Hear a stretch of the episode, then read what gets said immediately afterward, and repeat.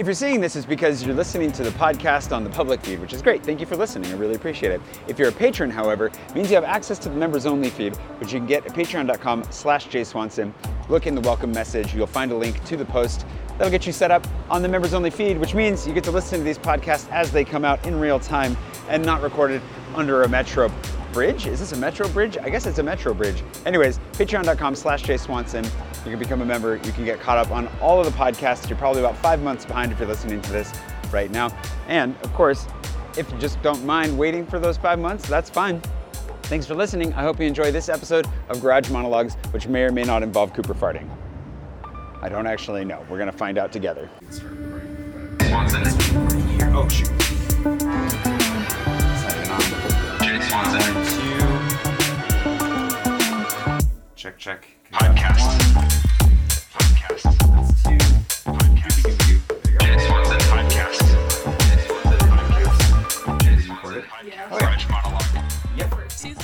I don't not not this podcast, but I've definitely done them where I wasn't recording the um like either the video. The video stopped recording a few times on the camera that you have now. Um, and then there were a couple where yeah, I wasn't like recording the, the good audio. So like yeah, definitely double check that you're recording everywhere. Everything sounds good, looks good. You look good. Thank you. I look good. I have just, am I hunchbacking if I go like this? Oh, I think so. Just to sync that up. Welcome to Garage Monologue, season two, episode seven, I think.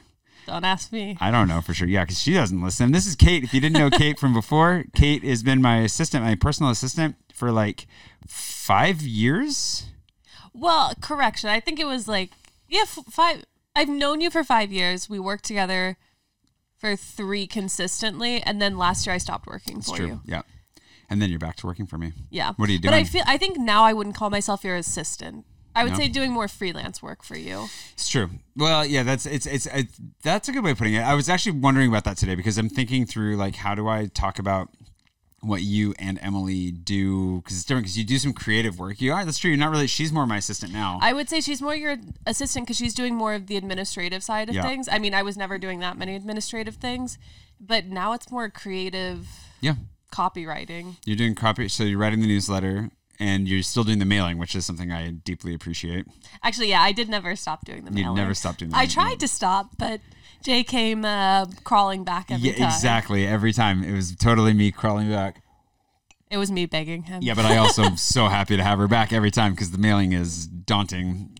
I find it relaxing. I throw on a good podcast. Hey, maybe I'll even I'll listen to this podcast. You can listen to this podcast finally. Yeah, that's good. Give you access. The um the the patron mailing is what we're talking about. If you're obviously if you're listening to this now live here in November 2022, it means that you're a patron. Thank you for being a patron. If you've received anything, stickers, postcards, whatever, even if I wrote on it, Kate's the one that sent it.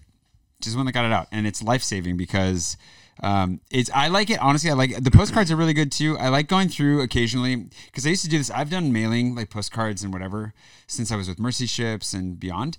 And for me, what's always really nice about it is when I go through. I don't know if you feel this way because you see the same names over and over again, and Yep. it's this really nice reminder of like, oh wow, this person's still here. Oh, these people like it just it, it puts a real like tangible sense of like wow these people Yeah. are supporting what I'm doing. It really is crazy, especially the ones who are in the higher up clubs. They've been like, um, cut this out. I don't know his name. Yanni, the guy who lives in Sweden. Yeah, yeah, uh, Yenny, but it's Yenny. Uh, we're not cutting that out. It's Oh, fine. okay. I don't- like, I don't know what- Well, 'cause it's with the J, but he's in Finland. Yeah. Yeah, the one in Finland, Dixie has been around forever. So it is crazy when I'll be like, oh, wow, I can remember who you are from five years ago Yeah, doing it. It's crazy. It's really, really cool. I like it. Actually, it's pretty nuts when I go back and see because you can sort as well and just see who's been around for a long time. And Yeah. It's pretty impressive that people have stuck around for this I'm really long. grateful that they have. There are a lot of people that haven't as well. And actually, we found recently that there's um there was a, a filter option on Patreon in the memberships to see you can see who's active, who's canceled. I actually canceled. So I got that email today. You got that today? Yeah. Nice. I thought it was really well written. Oh, that's good. Uh, oh, the, wait, the, the decline. Did I send it to canceled people or just declined people? Maybe it was declined then. Yeah, it's declined. You Is- might have sent it to cancel. I don't. I think I personally canceled it. oh, really? Oh, I don't think my card got declined. Oh, interesting. Well, Patreon dropped the ball there too. Honestly, Patreon's like their product side, like behind the scenes. I don't trust their like Patreon entirely anymore for bugs like that. But anyways, I tried to send one out just saying, hey, like you your credit card may have been declined, and that's why. Obviously, if you canceled your your membership, that's totally different. I wonder who it sent it to. Then we're gonna find out. That's interesting. But just because there are a lot of people that like were sending me messages saying like, hey, I'm, I'm not in the credits, or like I got I haven't gotten my sticker. But you could be right actually because I think that my card I got a new one and maybe I just never updated it. That would be it then, I guess. But we'll find out. We will find out. Because then there are a lot of people. It's literally every time. It's like just check and see if your credit card is expired, and they're like, "Oh, it has." It happens more often than you'd think because we've even gotten messages months later Yep. of people saying, "Oh, I never got my six month sticker or whatever," and then we're like, "Yeah, you are not a subscriber. You have or a, a patron for months now, Yeah. and they didn't even realize it." Yeah, and that's it's one of those. There's only one person that's having ongoing problems with it, and we've had to talk to Patreon. We'll see if we can sort that out. But for the most part, if you ever do see that you're not in the credits or whatever else. Uh, it's not intentional on my part. It is also whatever's in the credits is what you put in is like I think your username. So like there's one person who has like a hyphenated name that I have to delete every time because she asked me about it and I was like, well, okay, you could you could just change it and then I want and then now it's like okay. And when I'm going through formatting it because I also have to do all special characters manually. Yeah, Yeah, it's fun. I should come up. I should learn how to write scripts. I can get like computer scripts. Get rid of that. why not?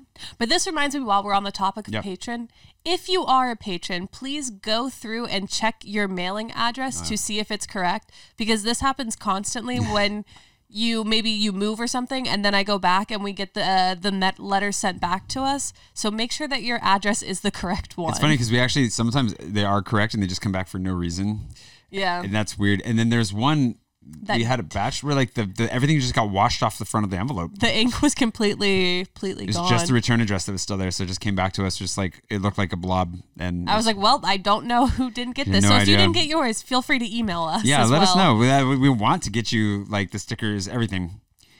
It just doesn't always happen. So, Kate, we tell tell everybody a little bit of your story though. Like, how'd you how'd you get here? Beyond beyond how you ended up uh, working with, uh, you know, allowing me to crawl back into your good graces occasionally. How did you? Um, yeah, why are you here in France? So it started about f- yeah five years. Actually, in August I hit five years. So when I was eighteen, I moved to Switzerland to au pair for one year, and I ended up visiting a friend who was living in Paris at the the time. And I came for a weekend, and I was like, I have to live here. I don't know what it is about this city, but I'm gonna get here next year. And I decided to au pair for a year in Paris, and then that visa ran out, and I was like, well, I'm gonna study here. I didn't really have an intention of studying ever, but it kind of it's like I guess I should do it. I've taken two years off, and why not do it in Paris? Um, and so I studied fashion and luxury retail management. Did you enjoy it? Um, I enjoyed aspects of it. I think that with anything that you're doing, you're gonna have good parts of it and bad parts Yeah. of it. And the bad was definitely that I just didn't really enjoy the luxury industry. Um, and I figured that out pretty quickly from working in like Paris Fashion Weeks, doing assistant works and showrooms. And it just wasn't kind of my crowd of people that I enjoyed spending time with. Felt like you had to dig really hard and work really hard, which I have no problem with, but to kind of get you nowhere for years on end. Yeah. Um, but rather than trying to switch my degree and do something different, I was like, I'm just going to finish this out and then see what happens. Um, and along the way, I met Jay, and that's kind of where I realized I like doing more social media marketing and digital marketing in general, um, specifically the newsletter. Yeah, you're really good at it. Thank you. Well, it is kind of crazy now that I've been doing it for a while to look back on, um, You've done almost a hundred. Yeah, nine, 90, we're at 95 now. It's pretty crazy. And I actually just went through yesterday to finish up going through cataloging all of the different sections that we've written about. And I was like, wow, I've written about a lot of interesting things and I've enjoyed doing it so much. Yeah. So when I'm looking, oh, well, okay, let's take a step back. Take a step back. Um, and then yeah, so I I graduated. I did an internship at Poilin in social media, mar- social media basically. Yep. And then from there, I wanted to work in social media and marketing. But the issue in France is that if you don't have a degree that relates specifically to what you want to do, it's a very big challenge to switch careers versus like the US. Um, Right. Yeah, that's a big difference. They don't. They don't. They don't believe in parallel tracks here, or like that. You have transferable skills. exactly. Once you're in a column or a vertical, you're like, that's it for life. Exactly. And like for my degree, I was like, wait a minute.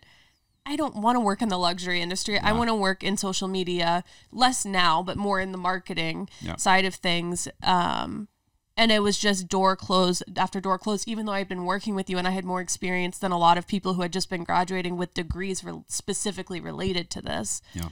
um and so i was not ready to like give up and go back to the us i was like i'm going to do a master's degree um, so now i am enrolled in the second year of my master's program in digital marketing and e-business Which is great. yeah More in line with what you want to be doing.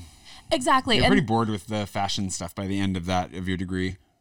yeah i was really bored with it just because i don't really care about fashion in the way that in the, the way that the luxury industry functions Yep.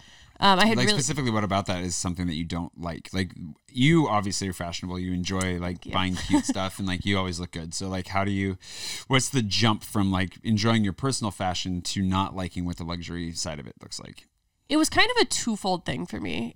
For the first part was just catering to the 1% that was really Yeah. frustrating to me um, because I, I didn't grow up buying luxury items. I didn't grow up in this world of it. And when I moved to Paris, I was like, I'm living in Saint Germain des Prés in like the fanciest neighborhood where the luxury industry was kind of born. Mm. And I thought at first it was so cool, but then you take a step back and you start studying it. And in some of your courses, you're studying how to properly greet people, how you have to hold your hand certain ways, and how you have to present coffee to these people. And I was like, yeah, when I'm looking at how much you have to work for these people and you're getting little to no result, it's just other than the satisfaction of these really wealthy people buying these luxurious items. I suddenly just lost all interest in it. Yeah. And then the second part of it was just kind of the waste of the industry in general. Um, when you look at behind the scenes, for example, with like Chanel or Dior shows, how much money is poured into these like really elaborate fashion shows multiple times a year. Yeah. And this stuff is just throwing money down the drain when it could be used for something that actually does good in the world. I was just kind of like, it feels like just greenwashing to the max. Mm. So I was like, I don't want to cater to the 1%. And I also don't want to work in an industry that has so much waste and destruction. It's just kind of, it was really disappointing to discover kind of the behind the scenes side of that. Yeah. I was like, I don't have an interest in doing that. No. That you're that you followed your conscience, which was really good. Yeah, which So I'm why really are you still working about. for me if you're following your conscience? Is the question. I'm following my conscience. I enjoy working with you. That's good. I enjoy working with you too a lot. We've worked together for a long time. You were there for both offices. You've been there for everything, basically. I think, right? What's Yeah. so? Give the people a little bit of that. What's the behind the scenes of working with me and, and like watching me go through the stuff that I've gone through the last couple years? I don't think we swear on the podcast. Do we swear on the podcast? Well, that's what I've been thinking. I, don't- fe- I feel like I swear a lot in real life. I know I do like, too, but I don't think we swear on the podcast. I, well. Paul swore a lot on the podcast, and I don't know if I bleeped it out. So this may be Fuck, fuck. No, just kidding. yeah, there. Well, now it's in there. So, um, my apologies. Uh, she's just gonna do what she's gonna do. Anyways, what's it like? Wait, quick side note. Yeah. It is funny having the camera here because I feel like there's a third person in the room. Yeah, it is. It's well, there is a third person in the room, and third thousand people in the room. So Yeah. it's pretty crazy. Um. Yeah, you were asking about the behind the scenes stuff of what I do. For I don't know you. what it's like. What it's like working. What is it actually like working with me? I think it's. I really enjoy working with you, and I obviously would not have kept it up for this many years if I didn't. Yeah. Um. I, that's why I buy it. You're still here, so Exactly. she's not just saying that to be nice. She doesn't say things just to be nice. Oh, not at That's all. not Kate. Yeah. Mm-hmm. I'm a very blunt person. Actually, I was with my my friends at school the other day, and we were talking about like personality types, and I was like, "Yeah, I just don't think I'm that direct of a person." And everyone around me burst out laughing. They're like, "Are you kidding me right now? You're the most direct person that I know." Yeah. I'm like, "Oh, interesting." Oh. I feel the same way about myself. I'm often like, I'm not that direct, and people are like, yeah. I think you were way more direct now than you were a few years ago. I've ago. grown a lot in it. Well, I want to be direct. That's the thing. I don't. I don't want to beat around the bush, and I'd rather. I admire the Dutch for that. Just like, just say it. No mean Yeah. spirit. Just like, just yeah. No, let's just be honest. and it's out of cult out of character i think for americans because Mm. especially abroad we get pinned for like our stereotypes a lot Mm-hmm. more and it's like oh wow you guys aren't so american you're actually direct with people Mm, yeah. and you're like It just depends on the culture because I Oh, think there's some. It, it, yep.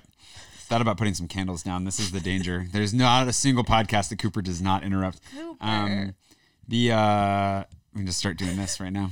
If you're listening to this, not watching, I'm waving my arm over the cage to try and. The nice thing is that, that, that this is this is unintentionally strategic. The only real hole is on your side. So should put a oh god now it's coming on me.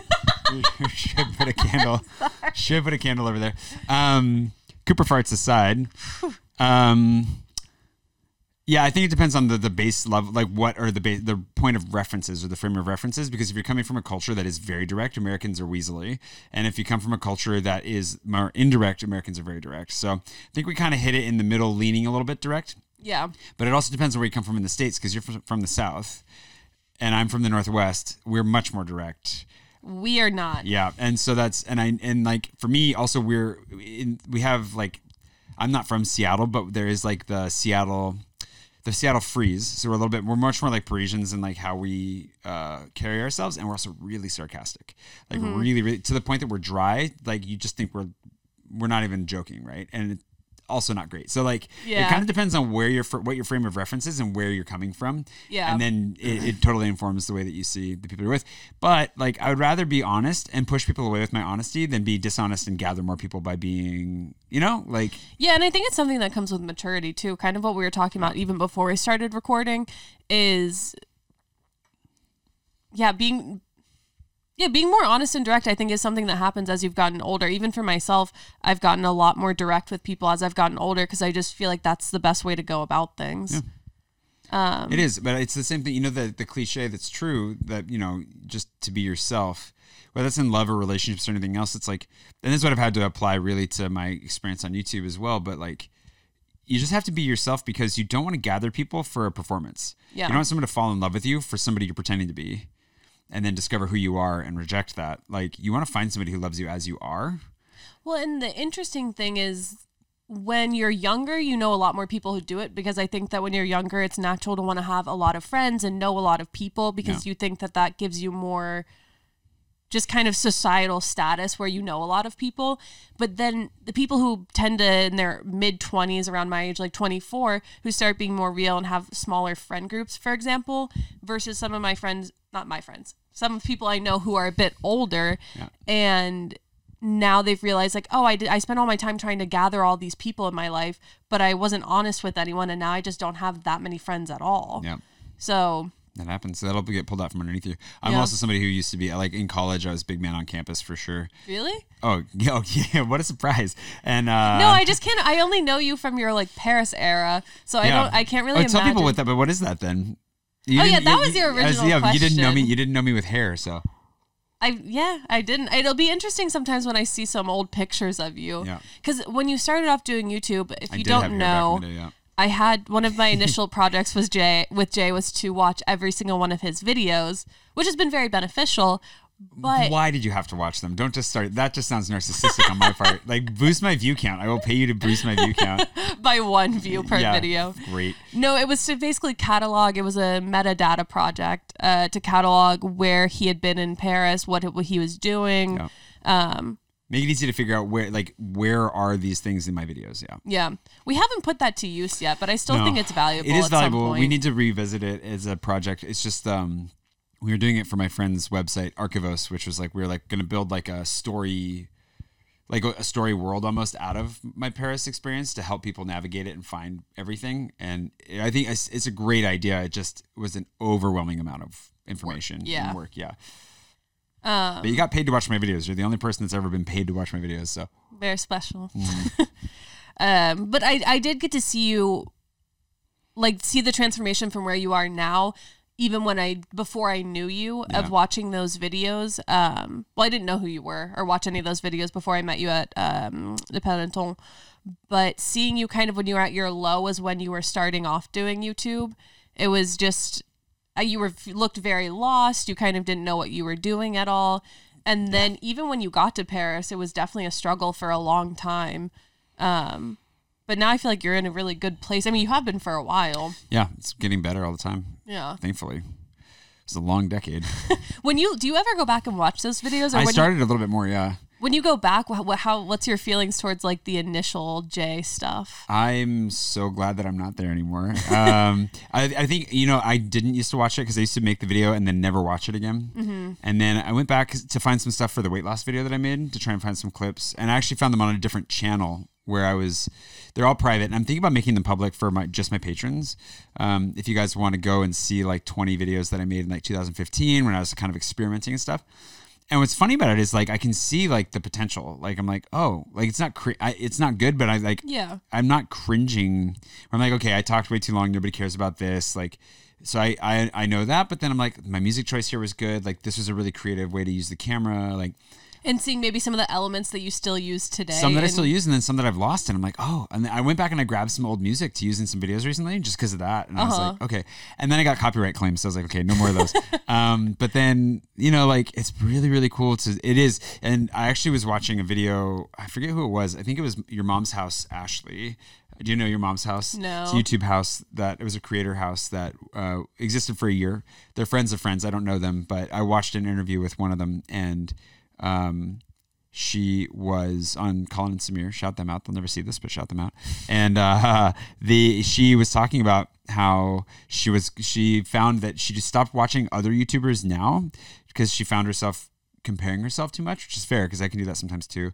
And instead, she went back and watched her old stuff and found a lot of inspiration from mm-hmm. herself. And I was like, that's exactly what I was just doing. And I was like, that's actually really cool. Like, I used to hate watching my old videos, uh-huh. and now when I go back and I watch them, I'm just like, no, this is like okay. Like I'm it's going somewhere. So Yeah. I don't know if I I do think I'm always improving, but I don't I don't have a clear view of it either. So it's like it's nice to go back and be like, oh, okay, like this isn't terrible, you know. Yeah. Well, even when I was watching the the videos a few years ago, I never thought, "Wow, this was a terrible video." I mean, That's the only thing it was like uh, you were rambling. Yeah, some of them are boring, yeah, for sure. But also, I think that's what happens when you're making a video every day. when you're no, not even when you're making a video every day, but when you were living in Spokane. Nothing against Spokane, but Yeah. it's dependent on your location. And Paris has endless things to go do, film, see, Yeah. visit. So it opens up a world of like what you can actually film and Spokane do. was also different because I was like, I mean, also not going to knock Spokane here, but um, I'm also happy not to be there. But uh, there, it's not not only there's stuff to do, but it's more about the mentality, right? Like I was, I'd moved back in with my parents to try and save money to launch a product that I really couldn't afford to be a part of, and like I was just getting deeper and deeper in the hole. Nothing was working. Like I was just in a dark place. So like I was just going like whatever side hustles I had to do to make ends meet, like moving furniture, building furniture, like working with the thrift store, doing whatever I was doing, and then going home to edit a video for like the five people that were watching. It was just a really hard period to be like doing anything. So like I think if I went back to Spokane now, I would find a million things to film yeah, You know? it's what you're looking at. That's true. because I really do believe anything eh, you can find a story as long as you're ready to tell a story. Which I haven't been. I also went through a period where I wasn't doing a good job of that, and now I feel like I'm getting back into it. But if you if you find a story to tell, like you can do make a video about doing your laundry, and it can be interesting. Yeah. So, you know, I think that just reminded me too when you're kind of in a low place sometimes just having any sort of routine to hold on to can Yeah. really help you pull yourself out of that dark place and maybe for you it was like i'm gonna make this video every day and Yeah. like i'm going to work and i'm getting up and like sometimes you go through periods where you're like i don't want to be doing anything right now Yeah. But having those routines in place really helps so i'm sure that was beneficial for you back then. It was it was well that it felt like a lifeline to um to a world outside of the one I was stuck in. Because where my issue with um, among many but my issue with Spokane was that it was just where I grew up and the people I grew up around didn't see any potential in me and didn't at least uh, the way it felt. And that's not entirely true. Like some people definitely did and so forth but you're just so far away from the rest of the world that it's just like what why do you think you're special? What are you doing? Like just get a job and Yeah. like do what we're all doing kind of a thing. And I really struggled with that a lot and felt very unsupported, whether or not that's true. And but it's how you felt and that's the reality of the situation yeah, and I mean, I have examples of definitely not being there, and there were people that were supportive, definitely. But also, you know, I think I was just thinking about it as you're saying it. Like, thankfully, I had just enough of that energy left um, to really launch myself one last time at something. Yeah. And like YouTube showing up every day to make that was like a lifeline, creative lifeline, and also like a one to an outside world. But then, like, I just had enough to kind of just get away. You know, Yeah. like thankfully I got to a place where like, oh, I'm this is my job. And then when I hit the real burnout right before the pandemic, and like I was just a mess for a long time, like then it was like thankfully there was a cushion there for me yeah you had built something that I'd for never had before. already Yeah, because I didn't have to. I thankfully could take some time and just figure things out, and thankfully my patrons were there to make that possible. So But it's true, especially when you go abroad and you're kind of investing all of your time and energy into whatever you're doing, there is this element of like, I have no option but to succeed in this because if I fail, it's not like my parents are a train right away. It's like I'm moving my entire, Yeah. I'm moving back to a different country. So Yeah. it does feel kind of like this pressure. Mm-hmm. I mean, I even felt it when we were talking about what I was going to do after I graduated from my undergrad. I was like, I'm in this weird in between place. I don't have enough to to get myself a job that's high paying what I want to be doing. Yeah. But the option for going back to the US was not an option in my head. No. And it was also at a time when we were just finally on the having our freedom back. Yeah. Because for the past year, it had been like in a, the pandemic, and I was like, I'm just miserable in Paris. I don't want to leave on this note for a city that I love so much. Yeah. I'm glad you stayed. Oh, me too. Yeah. well, no, but I feel that that, that pressure is huge. Like you, what you're starting your life over again if you leave a country. Like, yeah. and I don't. I mean, like, I, I, there's. It's not like. I mean, it depends on the level of support you have, but it's like, man, I can't imagine trying to start over right now. Like going back. Like I could make it work, I'm sure. Yeah. but like especially like it takes you so long to get established in a place like paris like it, it takes years. Years. yeah you don't want to give that up No, God, no. And I, I had felt like after I graduated, I was like, after I graduate from the masters, I had this idea. I want to go to Berlin and I want to like get a job there and kind of start not even fresh, but just kind yeah of. i remember that But I decided to test the waters this summer by going to Greece to um, to do an internship at a hotel and work um, on a beach just to kind of see what is it like going away for three months. I know I'm coming back. I have my apartment and my friends, everything back that I'm going back to. But even going away after a month and a half, I was like, whoa, I have it good in Paris. Yeah. I do not have a desire to try and reestablish myself right now. I'm happy where I am. Paris is great. yeah i feel that i mean it's me i i especially as we get ourselves back into like getting back out into the city like updating the guide and preparing to hopefully get the app running and whatever else it's like i I've come to realize over the last couple of years, especially, but Cooper's also changed things for me a little bit on that front. Like how known I am in the city, not in like just in a, like a person to person way. Like I'm already a social butterfly, but then like all the connections and relationships that we've built and like from friends and acquaintances to business relationships and so forth. It's like it takes you so long to build a network that that intrinsically is a huge value to walk away from. Like it's a huge Yeah. thing to say like, oh, I'm gonna just pack up and leave because this, this is the longest. Being in Paris for the last almost six years is like the longest I've been in one place, basically since college. That's crazy. So and that's and even in college, you know, I wasn't. I moved every year, but I was in the same town. So like, yeah, it's Well, and when I was younger, I mean, I know I'm still young. We both you're are. young and yeah. We're both young. I'm an old man. but um like when I was 18 and I was looking around at some of the people, like I grew up in the suburbs of Atlanta, I was kind of like, how have you guys stayed here your entire life? Yeah. I don't understand it. And now I'm looking around, I'm like, I kind of get it. That's not what I would want personally, just because No. I don't find that that area interesting. But I get it. Once you kind of have your bubble, it's a nice bubble to be in. Absolutely. And Well, you there's a level of like we and also as humans, I think about this a lot because we've been talking a lot about social media, uh, just in general right now in the state of the world. We're not, but like we're not evolved to exist in communities that are this large and that are this mobile. Like most people throughout human history didn't go beyond a handful of miles, you know, past where they were born. You just Yeah. had your community and that was it. And there's something growing up, I rebelled against that because I was like, I have to get out. I have to go somewhere else. that's And- how I was. yeah, I'm so thankful that I was able to get out. But I also realized that a lot of that was probably the result of just of unhealthy relationships, like unhealthy stuff with my family. Um, like I was running from unhealth in my family. If my family had been healthy, if we'd been established in a different way, you know, there's so many little variables that could have changed. Like maybe I actually would have been like really stoked to stay home. Yeah, I hear you on that, but I, I've known a lot. You've told me a lot about your family and that background. But coming from my side of it, where I had a very healthy home bringing, I had a lot of friends in high school. Yeah. I always, I think that you are who you are at the end of the day, and like obviously, who you're surrounded with by does shape you. But I think there still would have been that itch to just leave, no matter what. The, to go explore. Yeah. I love exploring. So yeah, it would have been hard not to. Yeah. Yeah, it's true. Maybe it just would have looked different. I don't know. But maybe that's also that thing where it's like I've come here to reestablish myself. This is home now. Yeah.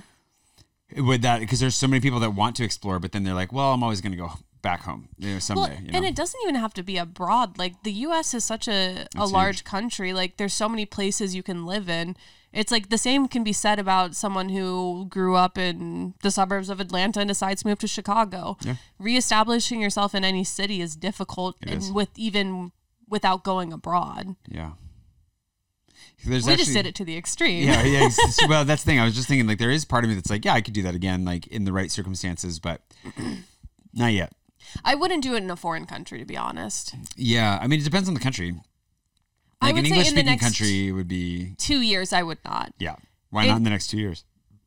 because I'm one working on finishing up my degree, Yep. and then I want to work in Paris for at least, or in France, I would say.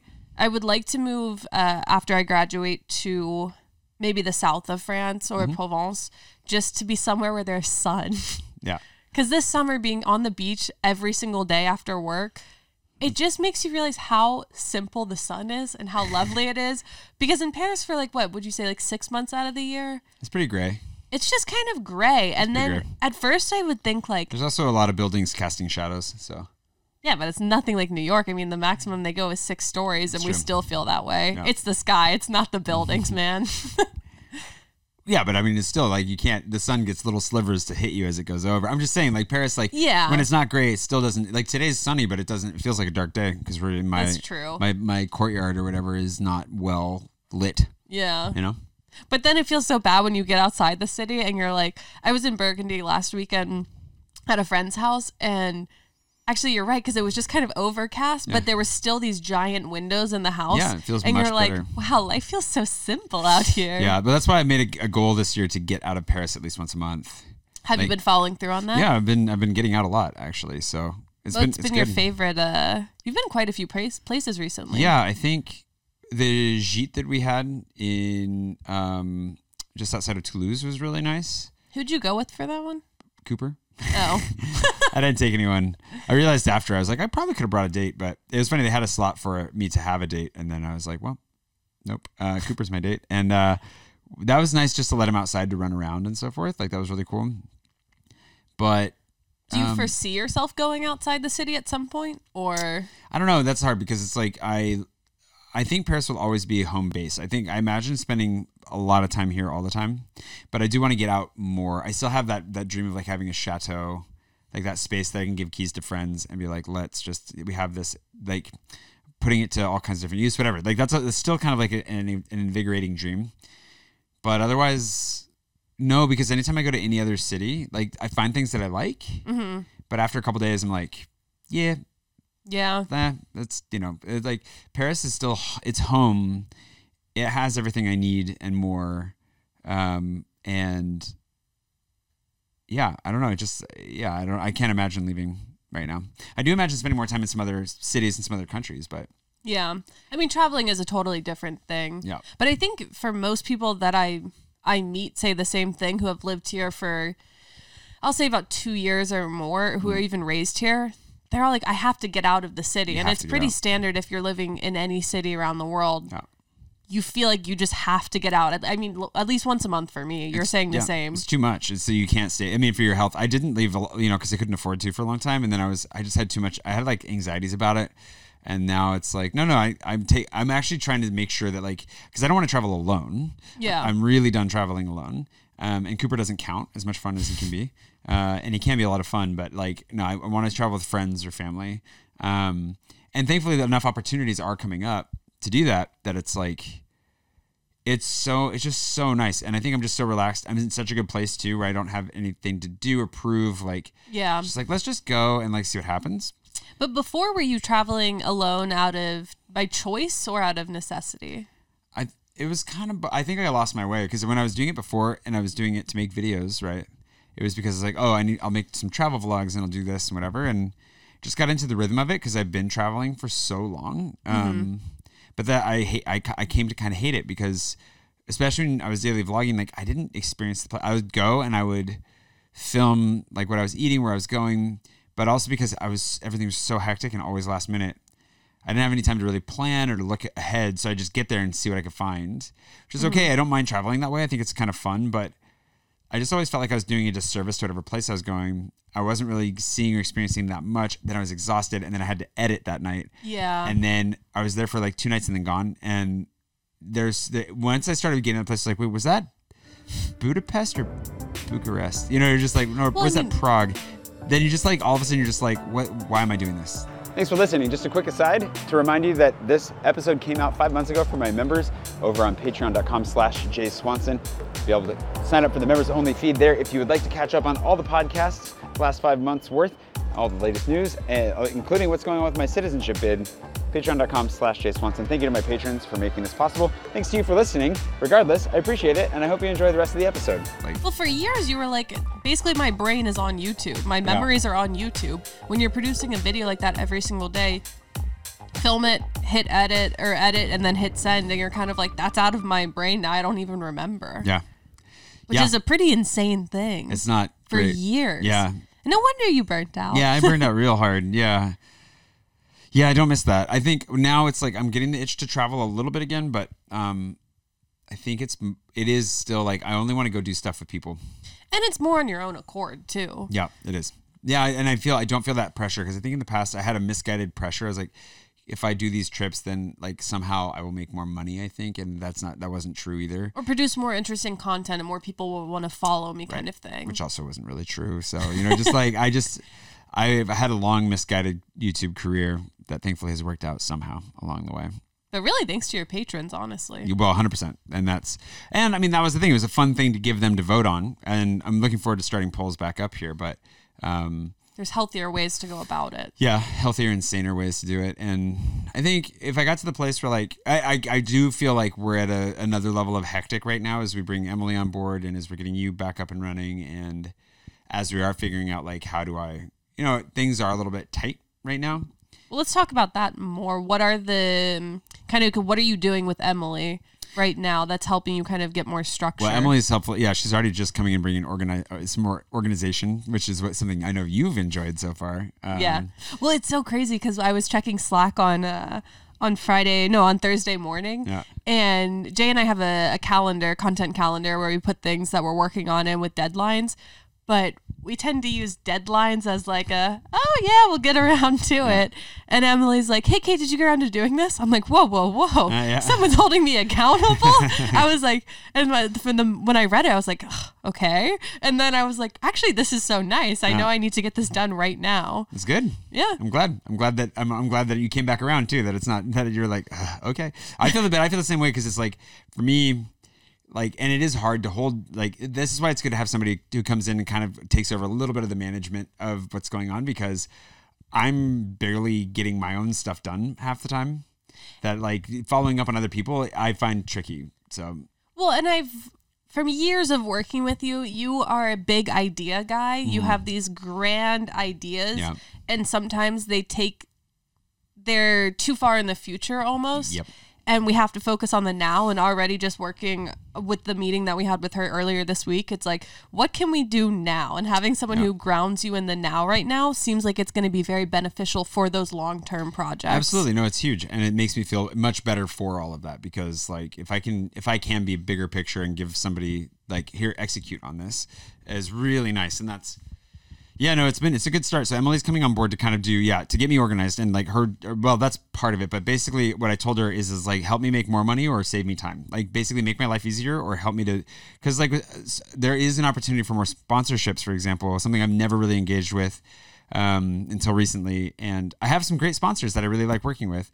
Um, and so it's like okay, like but staying on top of that and the back and forth and like everything not only that with the existing ones, but then there are more. And it's like there's a lot of work to be done there. So basically it's like, okay, start talking with sponsors. Let's get her up and running to like help me to like bring that in. If she can bring in enough sponsorship, then that pays for her working with me, which is great. and then but then it's like a bunch of other stuff like helping us get organized, like sticking on top of the the production schedules.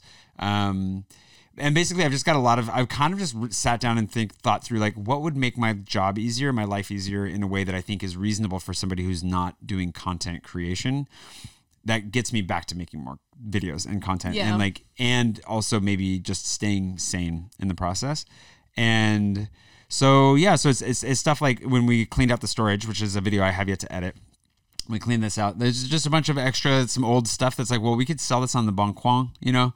And so it's Yeah. like, here, can you sell this for me? Like, just things like I just don't have the time or the energy for. Because I also think that, I mean, I know that because I get these comments, I think there are a lot of people that don't think I actually really work. Um, they just think that the videos magically make themselves. but like, what I do for a living is actually a lot of work. And, um, and then adding Cooper to the mix has been is definitely my choice, but it's also like he takes up a lot of time because he is a baby, and so having somebody that can come in and, and pick up some of those pieces mm-hmm. and just get me to a normal state, and then once we have that ready, once we have some systems in place, our communication is good, we're all on the same page, then there's room for her to go and start taking on some other pieces, either helping to systematize. Because one of the things that, you- like in the content creator world, like if you want to get beyond just like, if you want to get off the track where you're going to burn out, the, what you have to do is you have to systematize and kind of and build a business around it. Yeah. And for me, I've made some bad decisions in the past where I was like, oh, what we need is like office space or we need this or whatever, which we had good intentions. It's money that just ended up getting burned. And it's like, no, if I, what I'm going to do is I'm going to pay myself less and I'm going to, um, not, I'm going to cut out all these expenses. And what I, instead I'm going to do is I'm going to invest in people who are going to help me to build this into a thing that like doesn't require me to sacrifice a part of my soul every year to keep Yeah. alive. Well, and they can create these systems that take a lot of stress off of you, Yeah. which is what she's already doing. yeah i already feel, i do feel i feel i felt instantly better like once we got started um, and i think I, I it was good because i had to do i wanted to meet you guys halfway as you're coming back too so like i wanted to make sure to do like the onboarding documents i did Yeah. No, that was good. This was the um, the second time around, I think. Yeah, second or third time for you for me. No, the second time around. But I feel like now you had with the onboarding um, stuff that you created for us, it was like, okay, we're actually heading into this with more of a business like Yeah. mindset, which really changes things Yeah. versus just focusing on the YouTube kind of side of things. It feels like it's more cohesive altogether for Yeah. the projects that you're working on. yeah it's uh it's been really good hopefully and but i think part of it i've had to learn a lot about saying no and like cutting things out and we're in a place now where i probably there's one or two things maybe i should be cutting out um, Like what? I don't know. Like I've thought about like I feel in a good spot with it um, right now, but I have moments where like should I cut something out? So I cut out the photo a day. Um, That was a good one. You know, I cut out. We just cut out like I handed you the newsletter, and now it's good to bring that back. Um, I cut out a variety of video projects and series that I was doing. That you know, it'd be nice The to get back 80 and to. 8. 80 and 8 was one of those. Um, and there are a lot of people that like that series and want it to come back. And so, hey, it's 80 and eight years, you know, right? Like I got, I got lots of time to get back to it. Um, so now it's like the podcast was when I thought about, do I cut this out? Like, do I stop this? Because now that I'm vlogging more, the purpose of the podcast was to make sure that people who are interested in the more, like the more what's going on in my life get that. But it's like, no, this is fun. This is easy. Um, Well, it's chatting with friends. it is. It's nice. It does take. I mean, it'll take me a few hours to finish it afterwards, so it does take a half day's worth of work. But I think it's. I think it's worth it. And, um, you know, do I cut out? I'm not going to cut out price in my pocket, but that comes up. Do I cut out like vlogging? No, I think that's really important to get back to. Those are like the foundational elements. Um, now it's kind of like what do I add back in, and just adding a little bit more to see like how does that do here and there One step at a time. one step at a time. thing. And because we're thinking about doing like a series on my citizenship process, we're thinking about That doing. project excites I me. think that'd be really cool. So like, there's a lot of good stuff to add back in, but it's like, okay, let's just take this one step at a time. And when I'm doing it now, I'm waiting. I'm making sure that there's people involved, that there are people involved and ready and on board that make sure that it's not just me. Yeah, I think that's a really crucial part of you not burning out again. And the nice thing is, is me and Emily, who are working with you, I would say the most right now, we know you on a friendship Yep. level too. So it's nice where I feel like we can be like, no, this is too much. You're taking on too much. You need to take a step back, or you can add a little here. Yeah. Because sometimes you you like to go head in on projects. Yeah. Head in is that the right? No, Uh, head all first, in, head all in. first, Both feet. whole body, dip yeah. it in. Just going for it. um into projects without really thinking sometimes. yeah.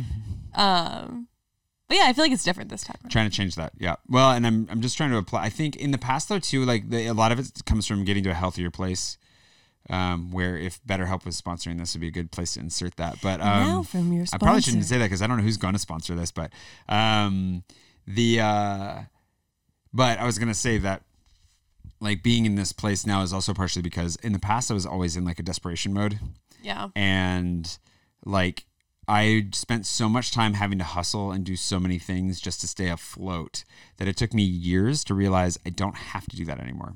I can just do one thing and that is enough. And then we mm-hmm. can build off that. So a lot of it has been cutting out side projects and but it started out by quitting jobs, but then it was like all these little things that I, I'm keeping going because I think somehow they're keeping me alive. But also, I In reality, they're not. because I'm similar in this way where we attach our work to our self worth in a way, and you feel like, okay, if I stop doing this one thing, that makes me kind of a failure. Not a failure in terms of work, but a failure as a human. Yeah. And it really can be detrimental. Like I was working. I mean, I'm still working three side jobs right now, Yeah. but there was a period a few years ago here where I was working 45 hours a week and studying full time. Yeah. And it was people lot. were like, just cut some stuff out, just cut it out. And I was like, what do you mean? I was like, I can't do that. But it's because you attach your self worth to what you're doing. Yeah. And I think creating that space, which you've allowed yourself to do, really open. It makes you just a more relaxed human in general. Yeah, well, and also saying is it is the yoga of no, right? As Pushan would put it, like it's very much the more you say no to things, like this is true in relationships, it's true in business, it's true in just life in general. The more you learn to say no to things, the more space you have for the things you really want, and Yeah. or just freedom to like not do anything. And It's beautiful. it is. It really is, though. It can be as simple as literally just not going out for an entire week because you don't feel like it. Yeah, exactly. And it is that's a that is an achievement in Paris because Paris is a city where FOMO reigns supreme, and uh, it's good. It's really good to get over that. And yeah, speaking of going out, knowing uh, each other personally for a long time and so forth, this is kind of a segue that I'm going to use partially for my an upcoming video. So this is a spoiler for those of you um, watching. But Kate, the people want to know: Are you secretly my girlfriend? Oh my God. Did people ask that? yeah, no. yeah. really? I got asked that recently, but I'm just curious. Yeah, No, I am not his girlfriend. yeah. Not that at would all. be a very, if I was, that would be just, I would be so impressed with us for Yeah. keeping that a secret. That'd be a very long, long held secret for sure. No, I am in a very happy, healthy relationship with my wonderful boyfriend, Remy, who Jay is also friends I, with. I'm a huge fan of Remy. I think Remy is the best French man I've ever met in my life. Aw, that makes you want to cry. He's top notch. I mean, really, it's hard. I mean, I know some French guys are going to be pissed that I said that, but I Remy mean, is he's, he's hot. he's hard to compete with. yeah, He's thoughtful. he's really thoughtful. He's very kind. yeah. He's just a gentle soul. Yeah, he's just a nice person to be around. He's a really nice person. He's like a comforting person to be around. yeah. I like him. Also, I this is one thing. My ex was French, so I have a little bit to like compare of, of dating Frenchmen. Yeah, good, good and bad. Ex- I was not a fan of the ex. I was not a fan of the ex. and no one was. No one was. Um, Sorry. but yeah, of just kind of it's a challenge of dating in another culture, and when their English level is not high enough. Um, it really creates problems. But one thing I love about Remy, among many things, is that I can bring him into a setting and he just fits right in. Yeah. um, which could not be said about some, even some people I know, their boyfriends. You're like, ah, you're bringing them tonight. Yep, it happens. Yeah. Um, it's hard. the cross cultural dating is hard. for sure. Yeah. What has been uh, your biggest cross culture fail? Oh wait, actually, never mind. no, never mind. I was like, do I'm I say the name or do I? sorry. no, you're fine. I thought there would be a different story, but then I just remembered. No, Never I think mind. that's that's the same old story. I think the uh, well, because we I don't I won't say her name, uh, but my my French ex. I've dated I've dated a handful of French women, but never super seriously. But the one that I dated more seriously, I just I just saw because we were looking, we were trying to find. Really? We were just trying to find. Um, a moving van for a friend who's moving, and I was like, "Oh, she used these movers. They were super great. Let me find. it. I'm sure it's in our chat." And I went. Her I con- used them too. yeah, weren't they great? Right? No. Oh, they weren't good for you. no. Oh, they were bad. Yeah, they were horrible. Oh, good to know. They okay. Wait. Well, we'll get into this another time. But Well, just her contact photo is totally a wedding photo. I think she's married. what? Yeah, which confirmed my suspicion that she was like Wait, I want you to show me this up when we're done. hardcore, just trying to get married with me, and she wouldn't listen when I was like, I don't, I don't want kids. Well, she's like, Oh, you'll want at least one, and I was like, I don't. No way. I don't. And then yeah, she was just on. She just all she wanted. she is totally married. Isn't that? Oh my! He has a beard like you, kind yeah. of. He wears glasses though, so he's got and he's got hair. She definitely got married. I know that's, that's like such a wedding photo. Like I showed that to Prashant and he was like, "Nah." And then we looked at it. He's Come on, But look he's at her hair. Look at everything. Yeah, And we what he's in, and also ah. French weddings are more casual. yeah. That's a total. You would never wear a dress like that for anything other than getting married. Yeah. Damn. Okay. Yeah. So, anyways, she's hitched. Oh. Good for her. Actually, made me feel really good. Yeah, I was gonna ask you what, what was I your was initial really reaction? happy for her. Like I was like, this is great. I know she wants it. I know she really wants kids. Um, I knew she was. I knew she was jonesing for it when we were together, and that was like, and I was like, this is going way too fast. And, um, but that's the thing about dating French. Often, I, this is true across cultures, but with the French, there's like nothing happening until suddenly everything's happening. Like you don't know that you're together until suddenly they're offended that you didn't introduce them as your partner. You know? No, it's one hundred percent. It's not even just my personal experiences. It's my experience, my friends and friends of universal. friends. Yeah. yeah. They don't talk about it. They love the mystery. They love the games until suddenly you're together. Uh, and then it is just the brakes are off and you're just sprinting for the finish line. So I it felt remember like. with my ex, it was like um the I want to say the third or fourth time, and we were going to a party together, and he was introducing like, "Yeah, this is my girlfriend," and I was like, "I guess I'm your girlfriend." yep, that But just happens. then you look back and you're like, "Whoa, whoa, whoa, man, that Yeah. is a very bizarre thing." Quite the unilateral decision. She she told me one day we were uh, at her place of work. I'm trying to keep it like somewhat private here, I guess, but um, but we were hanging out. She used to be the director of a bar and restaurant. I guess you can say that. And Yeah. So spent a lot of time there when I was super burned out. So not a great time to get in a relationship either. And um, lots of free booze though, so that worked out really well. um, but like I just remember she would, you know, she's just like. Just so you know, uh, I do tell people that you're my boyfriend. So you don't have to call me your girlfriend, but I literally tell everyone in my entire world that you're my boyfriend. And I was like, how is that not pressure? Like, how is that? what do you want me to say to that? I'm Like, not ready for this. But then you can't tell her like, well, I'm not saying that. Like, you, like, what do you like? This is my thing. Like, And anytime I did ever push back on the relationship stuff, where I was like, hey, we need to have a talk of any kind, like it just went to like a five alarm, like total, like just full blast. Oh man. so, anyways, yeah. yeah, um, that one was rough. It was. I don't think of it necessarily as a fail, though. Um, but that, yeah, she was one where it's the same thing. Like she wouldn't integrate into my friendships, into my world, into anything. well, as soon as I asked the question, I was like, I think it was a, a friendship thing, which is like Yeah. again across like no matter what culture you're dating Yeah. in. You have to be. I, I would. I would much prefer to be with somebody who can just be a part of Yeah. what, what's going on. But it was really funny at Cooper's birthday party, which Yeah. was last Friday. Um, me and Remy came and like we were just drinking, and I go to the bathroom, and then I come back and it's Sam and Richard, and Yeah. the three of them were talking. Yeah. And uh, for those of you who don't know, Sam is uh, He's the British guy that makes the lamps. yes, He's always wearing the red and black jacket. And then Richard, everyone knows Richard, but he's from Australia. So those are two Anglophone accents that can be a bit tricky. Oh no. And so I come back and Remy's just like really like looking at them like this. And then I go outside uh, for some fresh air and I was like, uh, I was like, are you okay? He's like, I don't know what the fuck they are talking So about. funny. He's like, when you said you were going to the bathroom, I was like, no, no, no, no, no, please don't go. He's like, I now understand how you feel in French parties sometimes Yeah. that you just start laughing when everyone else does, but you don't know what they're saying. Yeah. And I was like, yeah, welcome to my world, man. Yep. Sometimes you just gotta nod and say, "Yeah." And then he'll be like, "Do you understand what we're saying?" And I'm like, "Yeah." He's like, "Really?" I'm like, "Shut the fuck up, man." Yeah, okay, course- obviously, I'm just laughing with everyone not. else. Yeah. Yeah. No, those are uh, golden moments. But the, the nice thing is, it is cool because you naturally, I think, when you're pro- with your progression of French, and I think this is true of any language probably, but like I notice that I'm, lo- you just recognize, oh, I'm, I'm just not as lost as I used to be.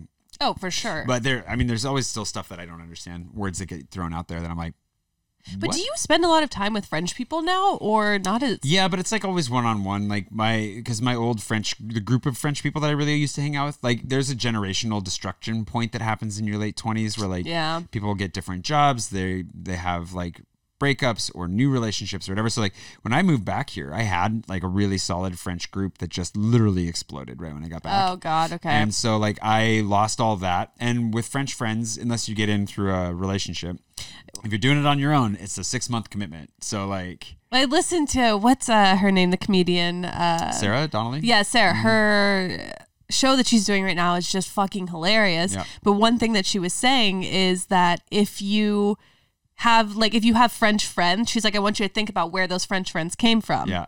probably your boyfriend. And everyone in the crowd was just dying laughing who was there with their French partner because you're like, that's your ticket into French friend groups. That is it. Yeah, it's it really is. And so for me, like I did it the old-fashioned way by making real friends, and uh, not that they're not real now, but uh, that, but yeah, it's just it was that thing where I think I was here and I was reestablishing myself, and everything was chaotic, and so like I was just like I was a tour guide, I was a YouTuber, I was whatever. I didn't have time to like invest into a new French group, and now I have again. I have a lot of French friends. I have a lot of French friends through what I do for business, and uh, some of those people from those old groups are still I'm still in contact with them, and I see them a few times a year. But I think the two things that make it hard is one, the French don't mingle. So like if, if they want to hang out with you, they just want to hang out with you. They're not going to introduce you to their friends. They're not going to introduce you to whatever. They don't introduce their friend groups to each other, right? Like they have their school friends, their work friends. Unless it's a birthday party. Right. The birthday parties are like the exception and occasionally house parties. Otherwise, like they really don't mingle them and they admire people who are able to do it, but it's like small talk. The French wish they could do small talk. They just don't really have the skill set for it. And so in the same way, you just if even if you have a French friend, they may never introduce you to anyone else in their world. It has nothing to do with your relationship. That's just how they just- function. It's just how they do it. And then the other Generalizing here. yeah, for sure. But then the other side is that if you find some people you want to be friends with, like they aren't going to think of you when it comes time to invite anybody until you've been actively pursuing that friendship for months.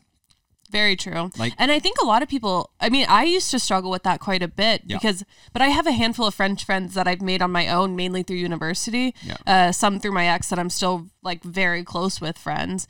And you're just kind of like, why aren't you inviting me to go do things? And then you, what you just said, you realize you're like, oh, it's just not how they are. But I personally enjoy it because it's like, cool, I see you once every two weeks. We grab a drink, we catch up, we have a great time Yep. but it doesn't need to be this okay let's invite you here and try and like mingle all these groups together it kind of takes in a weird way the pressure off friendships It does. Well, th- that's the thing that I was going to say too. Like, I'm not, I'm partially not putting the energy in now because like I'm actually really just good. I have Yeah. some such good friends that I'm just like I'm pretty happy with it. And the other side is that like it's it is chill. It's like okay, I'll see you when I see you. I no longer feel guilty for not making more of an effort. And you also recognize, I think this is true across cultures. As the older you get, the harder friendship becomes, anyways. Like to make new friends and to see people with relationships, work, children, whatever. Like you just you get you end up having less time and it's a lot harder, and that naturally happens too. And so like I also feel like okay, if I'm gonna make an effort, I'm gonna make an effort for these people, mm-hmm. and only these people because I only have so much time and energy anyways. Where I used to make an effort for everyone, Yeah. and that's one of the things that I have had to say no to more. Is like. I'm just gonna say no a lot more, and it's amazing when you stop making the effort to see how little comes back your way, and then you're just like, okay, cool. Like naturally, that just naturally cut out ninety percent of the people I was hanging out with, and then you It's see insane. there are some people that do still make an effort. You know, like Sam, who you reference, is very good at making an effort. Yeah. and I really respect that, and I think there are some people that are very good at being proactive and generous, Mm-hmm. and then that makes it easier. But you also don't want to fall into it where you're like, well, now I just don't make an effort for anyone anymore. That's dangerous.